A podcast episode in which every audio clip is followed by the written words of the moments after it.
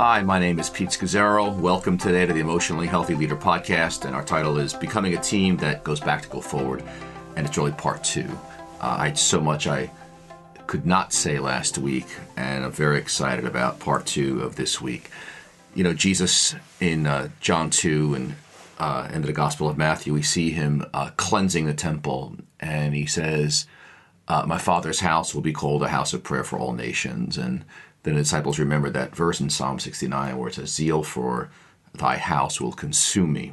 And, you know, we are the leaders in God's church. And in a sense, we're like the money changers. We're the ones that are like the gatekeepers. And people come to our churches and our ministries to hopefully meet Jesus. And we want to be a people who are, our house has been cleansed, and teams where people go through us and meet Jesus, and there's no obstacles in the way there. And so the focus here on teams for these few weeks is really it's us getting our house in order, as goes the leader, so goes the church, so that people can come and meet Jesus through our particular callings and ministries and different anointings of our charisms. And so one of the pillars of EH discipleship is going back to go forward, and this development and using genograms as a tool to get beneath the iceberg of obstacles within us and our teams that may be holding back the work of God in and through us. And so I mentioned last week that we just released these three experiences for you and your team to do, kind of EHD team essentials to get at beneath the iceberg kind of material, so that God can transform us and thus our churches. And so we've been working for 24 years on these experiences. So one's Explore the Genogram, which is our thrust for today. The second is Rediscover Sabbath. And the third is Craft a Rule of Life. And you can do them in any kind of an order, but I want to encourage you to go to emotionallyhealthy.org/team and download those and actually do it. And in particular, we're going to talk about going back to go forward and genogram today. So again, our title today is Become a Team That Goes Back to Go Forward. And so I want you to really think with me on three kind of major categories, and we're going to spend really the bulk of our time on the second category. So the first is very simply think theologically with me for a moment. Just think theologically. We're formed and shaped and discipled by our families of origin growing up the first 16 to 20 years. Christian or not, we're shaped and formed, we're molded by that experience of living in the context of a system. And the blessings and sins of our families go back generations, and it lives in our bones, in all of how we do life. Then we come to faith in Jesus. At some point, we're adopted into his new family, and it's a miracle, it's born from above. And now we have a new father, new inheritance, new family. But discipleship is the putting off of the sinful patterns of our culture and our family of origin, and learning how do I live life in Jesus' family? How do I get at it? And the problem is, as leaders, we're also so busy. We've got goals, we've got, we're building something, we've got programs, and we just end up skimming on discipleship. It's we don't get deep beneath the iceberg, the 9/10 of the material. So God wants to free our people, wants to free our churches and ministries so that we are a gift to the world. But that means we've got to get ourselves free. And this is the task of the church, to form people, to make disciples, to shape people as they come out of families of origin and cultures, that they come now in this new family of Jesus, now by the Holy Spirit. And under us as Ephesians 4 leaders, apostles, pastors, prophets, teachers, evangelists, we're the equippers, we're shaping people. And we want to and our ministry here, Emotionally Healthy Discipleship, is to help you make deeply changed disciples and leaders. We must go first. That's why teams are so important. And we want to free our people for their unique destiny in God. And it has rightly been said that 85% of the people in our churches are stuck spiritually. And we want them to even see that the pain and suffering of their past, not only is it lessened when it's clarified, it actually becomes a cause of celebration when we look at our past and we mine it for gold that's buried beneath a rubble of pain and sorrow. And by going back to go forward, we help people see the riches, and I think of what's there, even in the pain and sorrow, that there's gold in there that's meant to be a gift for the world. And I think of Joseph, of course, in Genesis, whose horrific pain of his life but he minds it, grieves it, brings it back to the Father, and he ends up becoming a blessing to the nations and says, you intended to harm me, but God intended it for good. I was with a friend this past week who came into EH discipleship late in life and found her voice. She realized she lost her voice and her family of origin and then her marriage. But it really was deep and went way back. But she found her voice. She's a different person. It's remarkable. But out of that pain of having lost a voice for decades, now is a passion and a clarity to communicate about finding your voice. That's just a marvel to behold. And every time I listen to her, I'm like, wow. And she has a message that, you know, flows out of a deep place. And another friend of ours who was severely abused as a child, under 10, and came to faith in Jesus. And now as you know, an older person, is passionate and has been for decades for children, and as an incredible gifting and anointing that flows out of a deep place of not having had a family, but what she found in Jesus. And again, EH discipleship has helped I mine that, I think, and now it comes out with a power and a clarity. I think of even myself, you know, and being stuck at a wall for so many years as a disciple and as a leader, with a limited theology of discipleship and leadership for so long, with such enormous pain, that when, you know, God, it's like God set me up to receive the revelation and nothing was wasted. And I remember saying to a mature mentor at one point, you know, why did God wait so long, all those wasted years? And he said to me, nothing was wasted. It was all in the sovereignty and the plan of God. And I've had said to me, and I realized myself that it was all those years of apparent waste and loss that really did something in my soil, so that when I came into what we call EH discipleship today and a broader theology of some of the missing pieces of discipleship and theology, it just transformed me. Here I am 5 years later with a passion, because this is what we do. We want to get at people's history and their story so they're deeply transformed by Jesus and can multiply disciples and make an impact on the world. So you want to get people at their unresolved family of origin issues, and we want to lessen the impact of our family of origin unresolved issues on our teams, so that we can be a gift to our churches. Again, as goes the leader, so goes the church. And we can't bring people where we have not gone ourselves. So first, we want to think theologically. But I want to spend the bulk of our time today on the second major point. I just mentioned it briefly last week, but I want to really expand on it this week, which is to think of leadership as inner work to define yourself in Jesus, not growing in expertise. I'll say that again. I'll repeat it a couple of times through this section. It's thinking of leadership as an inner work to define yourself in Jesus and not necessarily growing in expertise. That's not the focus. Remember, differentiation is learning to define yourself. It's growing in that. And differentiation can be defined as remaining connected to people, yet not having your reactions or behaviors determined by them.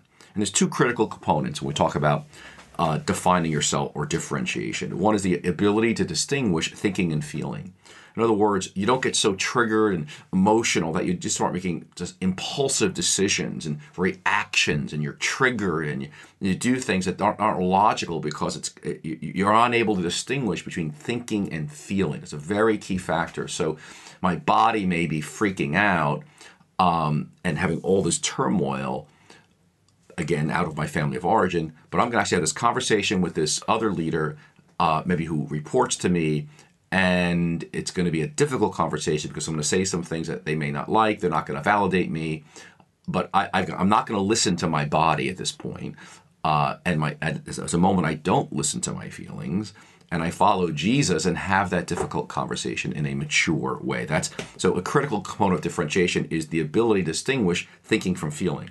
And the second critical component is the ability to be an I while remaining in relationship with others. In other words, you're able to be separate from them, even regardless of the anxiety happening in the system there. You're able to be an I, a separate person, and yet stay connected from them.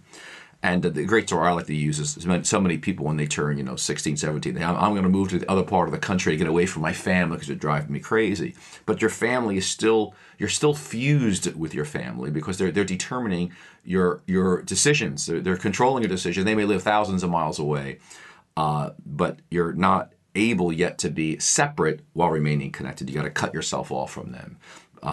So thus we can consistently and calmly tell others what we think and feel, without demanding that they think and feel the same way we do.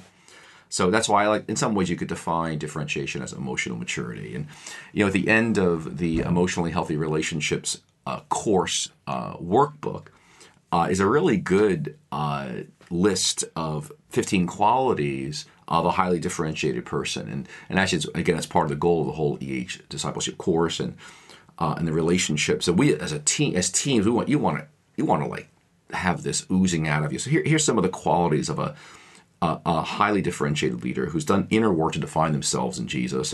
And so, for example, first one is I'm deeply convinced that I'm loved by Jesus, and I don't need to inappropriately borrow that love from other people. I'm able to leave my family of origin and function as an inner directed separate adult. I'm deeply in tune with my emotions and feelings. I'm able to listen with empathy without having to fix, change, or save other people. I can speak clearly, honestly, and respectfully on my own behalf. I can express my anger, my hurt, my fear without blaming or appeasing or holding grudges. I value my own dignity as a human being through self-respect and self-care. I walk in community with others while respecting each person's uniqueness, each person's individual journey.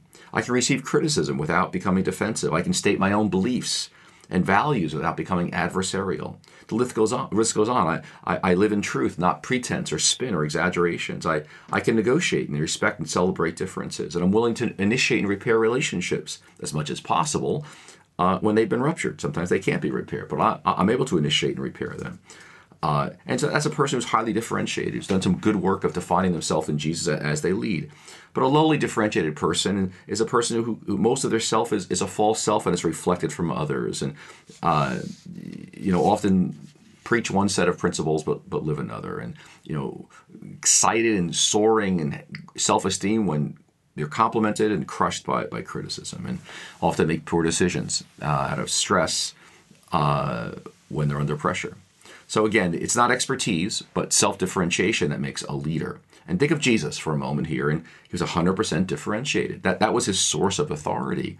He had authority from the Father. He was so anchored. And Murray Bowen, the founder of family systems theory in the 50s and 60s, and he talked a lot about the false self. And actually, if you look through church history, that term false self was used quite a bit, or pseudo-self. And we all have that. And it's created by, the emotional pressure of life, and we get it from others, especially as we're growing up, and it's going to negotiate and find our way in the relational systems we're part of. It's conforming to other people. It's like being an actor or an actress. We put on different selves. We act different ways with different sets of people without necessarily being true to who we uniquely are. If you've never seen a movie by Woody Allen, it's an old movie called Zelig, and it's really worth watching. Because Zelig, the main character of the movie, Leonard Zelig, he's famous for being nobody. He so wants to fit in and be liked. He unwittingly takes on the characteristics of the strong personalities around him. He so wants to conform, and he so wants to be universally liked. And it's really quite funny, but it's like a sickness, and he's with a psychoanalyst trying to get cured of this. But it's super low differentiation. And the less a person is differentiated, the more of a fake self they have. And I'm sure you can relate to this. I know I can. The less, when our words that we speak get ahead of our life, it's one of the indications we're living out of a false self. And the real measure of your sense of self is when we spend 3 days with our parents or our family of origin. That tells you a lot about your level of differentiation, because we so often tend to revert back to being whatever birth order we were, the youngest, the baby, the middle child, how we function in the system. It's amazing. I'm going to be with my siblings. We go away for a weekend together every year, and it's fascinating how we function together because we lived together in those early years. But remember, when you leave home, you're at your parents' level of emotional health and differentiation. How could you be any different? Because whatever your parents were level, either go 0 to 100, that's the level you would emerge with. But the beautiful thing is we make a little bit of change, even a slight change in our own self-differentiation or clarity about who we are in Jesus. It impacts everybody around us, has a big power difference. Let me just share with you a couple of biblical stories. The first two are about Jesus, the third one about Peter. And the first comes from John 13, where we see Jesus washing the feet of the disciples. And again, we get a real glimpse of the source of his authority, his inner work of he knows who he is and who he isn't. And he doesn't get his authority from any academic institution or the size of his ministry or having gone to the best rabbinical school. He has a deep sense of himself. And John 13 begins by this, when the evening meal was in progress, and the devil had already prompted Judas to betray Jesus. It says this: Jesus knew the Father had put all things under his power, and that he had come from God and was returning to God. So he's got a tremendous sense of who he is. And so he gets up from the meal, and he takes off his outer clothing, and he wraps a towel around his waist, and is washing the disciples' feet. He begins washing Judas's feet and Peter's feet, and it's amazing. But out of his deep sense of self and his relationship with the Father, he just knew who he was. And he's on his way to a crucifixion, but he got his identity from early on from his baptism. You are my beloved son; with you I am well pleased, and that's what enabled him to resist the temptations of the wilderness. When the devil came and said, "If you are the Son of God, if you are the Son of God, jump down from the temple, turn these stones to bread, bow to me for just a moment, you'll get all the kingdoms." But Jesus was able to resist those temptations because he had a great sense of his self in relationship to the Father and to other people, and thus he could do things that would be incredibly radical. It's amazing, and we want to have that kind of source of authority in our own leadership and ministries by growing in our own level of differentiation and our inner work of defining ourselves. That's the great challenge of leadership along the way. The second story is from Luke 2, when Jesus' parents go to Jerusalem for Passover, and he's 12 years old.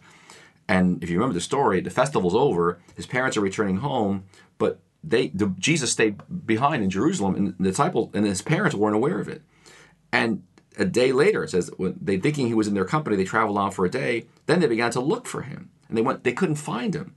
They went back to Jerusalem to look for him, and after 3 days, they found him in the temple courts, sitting among the teachers and asking them questions, and everyone who heard him were amazed at his answers. And it's just quite an interesting story, because you think, did his parents sleep for those 3 days? 3 days looking for their 12-year-old son. I don't know. It's good. I doubt it. And it says his mother said to him, "Son, why have you treated us like this? Your father and I have been anxiously searching for you." And Jesus says, "Why are you searching for me? Didn't you know I had to be in my Father's house?" But they did not understand what he was saying to them.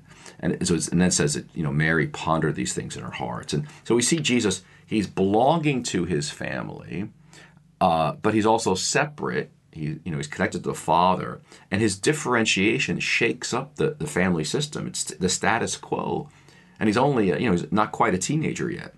And the first response of people in the temple to him is they're amazed because they can't believe what's in him, and it happens a lot.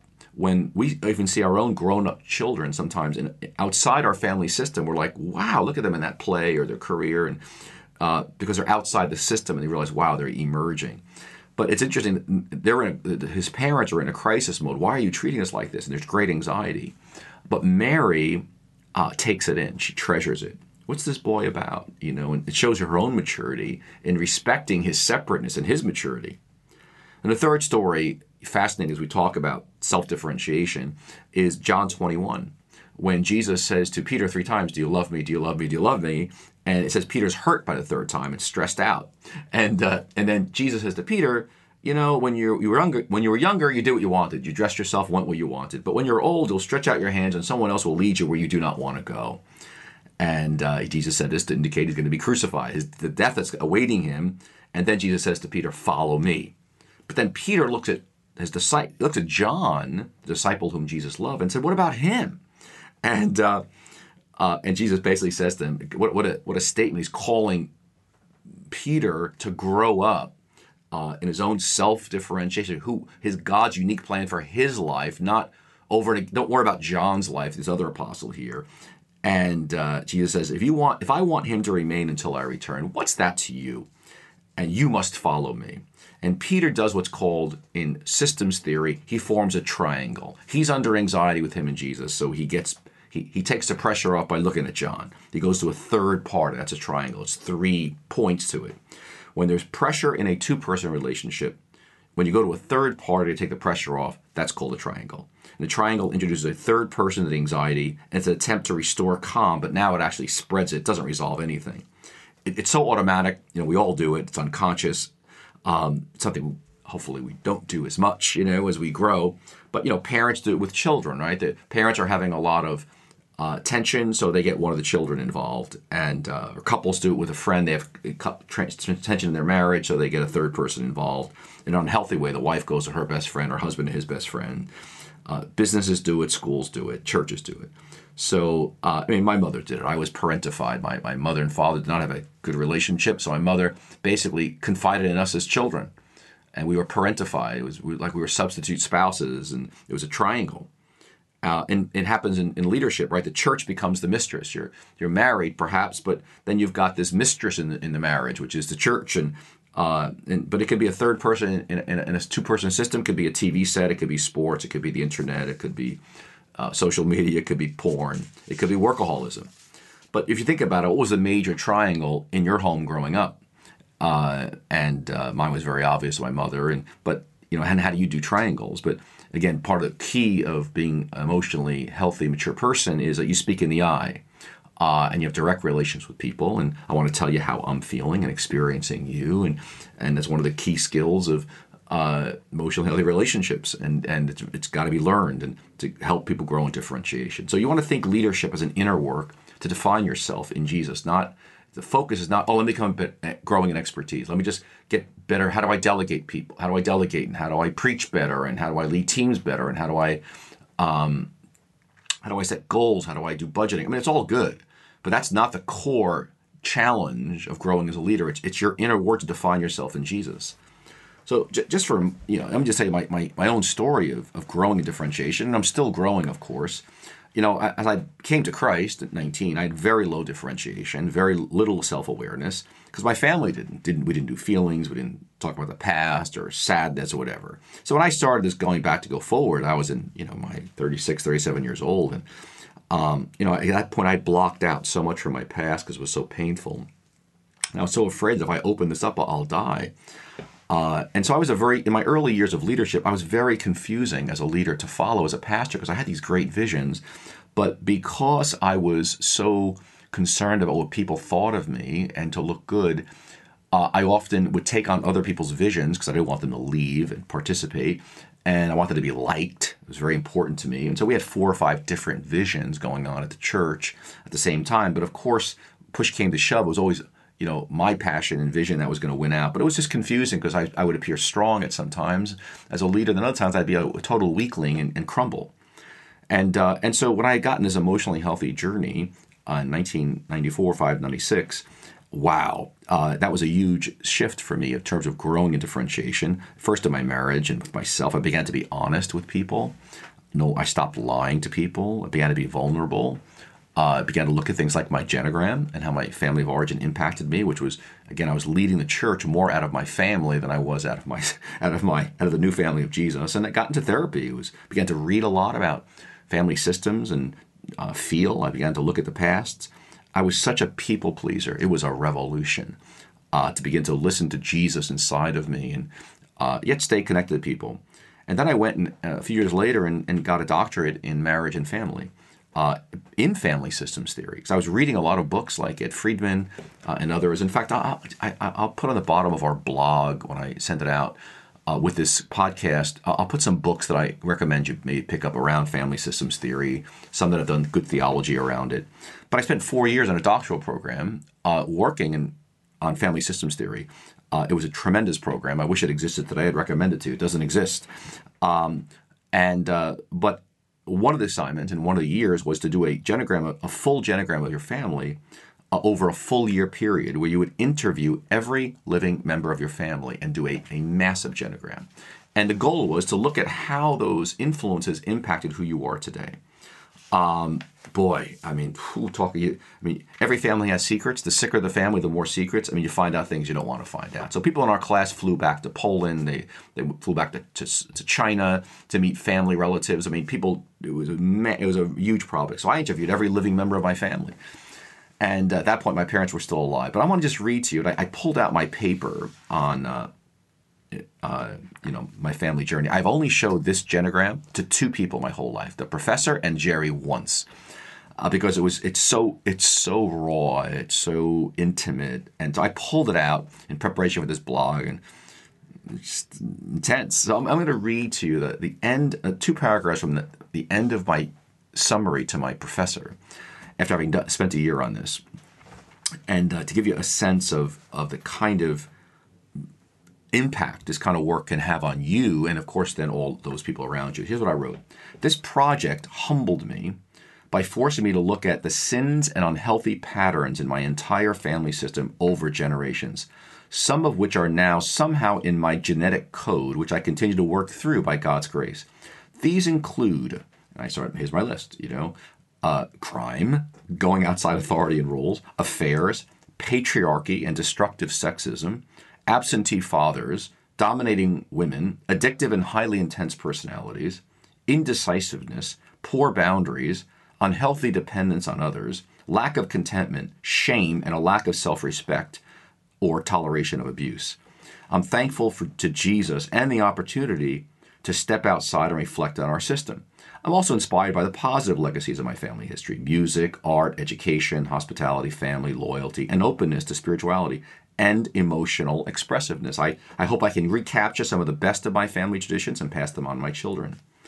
But I close with two final questions. I have one or two final questions in closing. Does this study provide any insight into why I became a pastor, a profession of contempt in my family, why I became a pastor of a church family in New York City among people from whom all my family has run? One uncle remarked to me while reflecting on the fact that he and his siblings had wasted their lives trapped in the family pastry shop. He said this: "We were trapped in the bakery business. Now, Pete, you're trapped with a church in Queens. You can't leave, and all those people depend on you." And when I reflect on the high lack of differentiation in our family, it does concern me.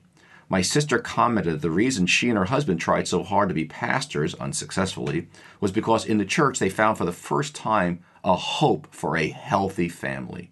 Mike, this had been part of my motivation as well. I can't see clearly enough for now to answer those questions. That was the end of my paper. My professor wrote this in her comment on the side here: "Why wouldn't you seek out health and wholeness through a family of faith? It makes sense. That's part of the good news of the gospel, that in Christ we're becoming new, changed, more whole and healthy. Hopefully you aren't trapped in the church. That is, you could leave unless you have formed codependent relationships." Right? Powerful, And so it was a great process. And then my differentiation, I continued to grow in it as I moved into a exposure to monastic spirituality and church history from a genogram perspective. The revolutionary truth of I looked at my own history within evangelicalism and then 2,000 years of church history, and it really helped me grow up not being afraid of what people think, that there are Christians around the world and different traditions than my own, and that while I'm an evangelical theologically, but I recognize that we've got our own gaps, and to begin to learn and draw very consciously from the larger church around the world. That was huge. And then, of course, my growing differentiation has happened even more as I've released our four daughters, into young adulthood. They're between 25 and 34 now. That'll help you grow in differentiation. And then, of course, doing Succession in 2013 really helped separate my identity from the role. In fact, I'm in this whole process. Even this past week, I had another moment of not over-functioning, which is one of my biggest vulnerabilities. I do for people what they could and should do for themselves. And it comes out of my whole childhood taking care of my mom. And over-functioning is a manifestation of anxiety. And all through my leadership to this day, I'm still learning not to overfunction. Because you see, when we spare people their pain and their process and are overprotective by rescuing them, we actually increase their dependency and we increase their lower level of functioning. We hurt their spiritual lives. And, you know, so I had a moment of even my own relationship and some ministry stuff that I'm doing, and actually said to some people, this is the end. I'm going to let it go from this point forward. And everything was fine. It was really about me and my, you know, my trigger and anxiety. So just, you know, I'm still growing in differentiation. I'm still growing in my not over-functioning. So you always want to observe, you know, what gets triggered in you. And so you want to think, you know, I've got this great story, but I'm going to hold off on it here. So I want you, again, I want to encourage you to think leadership as an inner work to define yourself in Jesus, not growing in expertise. And remember, you're part of three families if you're a leader in the church. Your family of origin, your present family, if you're single or married, and then the church as a family. And all three of these are plugged into the same electric current. What happens in one family affects the other two. And unresolved system issues in your family of origin are going to produce symptoms in the others. That's why we want to work on our family of origin so that it really does transform the others. And I love this Hasidic tale. It's somewhere in one of the books, or day-by-day books, about a Hasidic rabbi on his deathbed who said this, and I leave this with you on this section. When I was young, I set out to change the world. When I grew a little older, I perceived this was too ambitious, so I set out to change my state. This, too, I realized was too ambitious, so I set out to change my town. When I realized I could not even do this, I tried to change my family. And now, as an old man, I know I should have started by changing myself. If I had started with myself, maybe then I would have succeeded in changing my family, the town, or even the state, and who knows, maybe even the world. So start with yourself. All right, and thirdly, finally, is think systemically around your church, movement, or denomination. In other words, you want to think systems, not individual. In other words, that you're think of your church as a system as a whole, or your denomination. And your local church has a genogram. And you want to ask yourself, what are the rules? What are the expectations of this genogram? What's the history of this genogram? Positive and negative legacies. What changes do I want to make? What do I want to discard? What do I want to keep? And you want to become aware, because if you can name and break the negative things, you can break their demonic power. Are there any secrets here we want to, you know, talk about? We don't want to have secrets. Again, secrets are just are major league source of demonic activity. And so I told the pastor just recently that after you do the team exercise that I'm recommending to you to do from our website, emotionallyhealthy.org/team, do that, explore your genogram, do it. I'll lead you through it with the team. There's handouts and everything that go with it. But I said to him, I said, after you spend the first week on that, spend a second week just discussing your church's genogram, legacies, positive and negative, and what are the areas you want to begin to talk about and break in your family, and how do you want to do that with the whole church, because they had some significant trauma that is really impacting their present that they've got to look at. And again, remember, the American church has a genogram, again, with racism and slavery. Evangelicalism has a genogram, which I'm very aware is super active, very evangelistic. You know, Wesley, Whitefield, bringing the gospel to factory and field, Billy Graham, the four spiritual laws. It's a good legacy. But a weakness of evangelicalism has always been discipleship, formation. And now, in light of where we're living as a culture, it's a massive problem. That's what we're trying to address here. Then you want to look at your movement or your denomination and the positive and negative legacies, and what are some areas you want to really look at it and break. And so I've done really probably thousands of genograms at this point with people from all over the world. And every family is marked by sin and pain, regardless of how wealthy it is or where they are in the world, all ages. And like Ed Friedman writes in his book, Generation to Generation, we want to make sure we're not a church or ministries that encourage immaturity and irresponsibility. So we want to begin as teams thinking theologically, thinking of leadership as first the inner work of defining ourselves, and then secondly is, you know, expertise, but it's really our inner work. And then thirdly, we want to think systemically, think of the whole. And are there some elephants in the room in the system that really need to be addressed? This is holy work, everybody. And let's do the work of the church of laboring till Christ be formed in us and in our churches, that we truly might develop ministries and give teams that are a gift, or churches that are a gift to the world. But let's start with us as teams. So again, let me invite you to explore your genogram. Go to emotionallyhealthy.org/team. And blessings to you. It's been great to be with you. Thank you very much for listening. I've really enjoyed going through lots of my notes and getting my thoughts together for this podcast. So great to be with you. Send comments, and look forward to being with you again. God bless you. Bye-bye.